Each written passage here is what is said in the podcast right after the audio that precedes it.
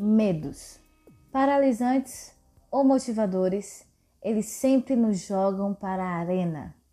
Eu tenho uma amiga que sempre diz isso. Vá para a arena quando eu estou diante de um conflito que preciso resolver.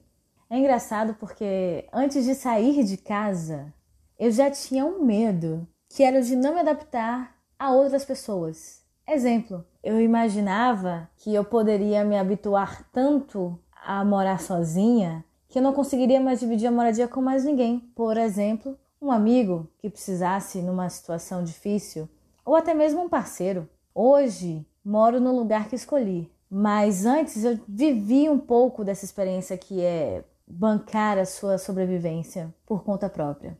Eu vivi isso, inclusive, em um outro estado, um estado bem diferente da Bahia. Vivi isso em São Paulo. Fui atrás de uma oportunidade de trabalho e eu morei numa república lá. Olha, eu vou te dizer, se você não aprender coisas morando sozinho em uma república, você não aprende nunca mais na sua vida. E lá eu aprendi algumas coisas, por exemplo, a exercitar a tolerância, que é muito difícil. Mas eu estava disposta. Acho que isso que tornou a experiência menos traumática de morar numa república. E querendo ou não, eu fiquei pouco tempo lá, cerca de três meses mais ou menos. Aprendi morando lá que realmente menos é mais. Isso foi essencial, porque quando eu realmente saí da casa de minha mãe em Salvador para morar em outro local, também em Salvador, nossa, eu percebi como a gente precisa de muito pouco.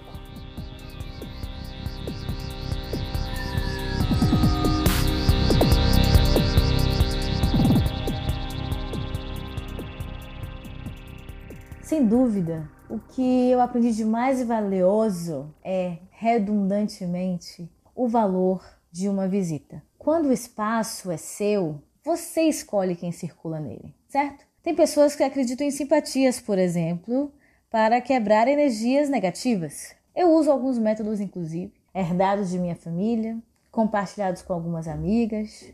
Eu sou daquela tribo de que, se bem não fizer, mal também não há de fazer. Nessa experiência de morar sozinha, esses, essas simpatias, métodos, enfim, de certa forma nos ajudam a nos sentirmos um pouco mais seguras, sabe? mais calmas, ainda mais nós mulheres, morando sozinhas, por vezes até em um bairro que a gente não conhece.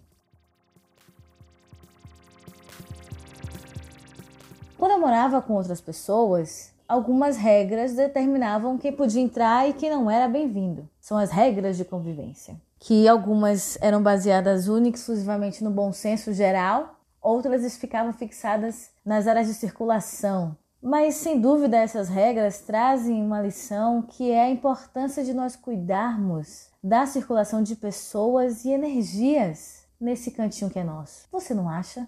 Para morar sozinha eu precisei sim quebrar algumas regras. E no caminho eu precisei também estabelecer algumas. Você tem regras que só dizem respeito a você em sua casa ou que se estendem aos visitantes também? Desde tirar o sapato antes de entrar, até colocar um espelho na entrada da casa para quebrar vibrações ruins? Você jogou para cima suas regras? Ou agora você só falta distribuir uma cartilha antes da pessoa entrar na sua casa? Para entrar no seu recinto, precisa do que mesmo?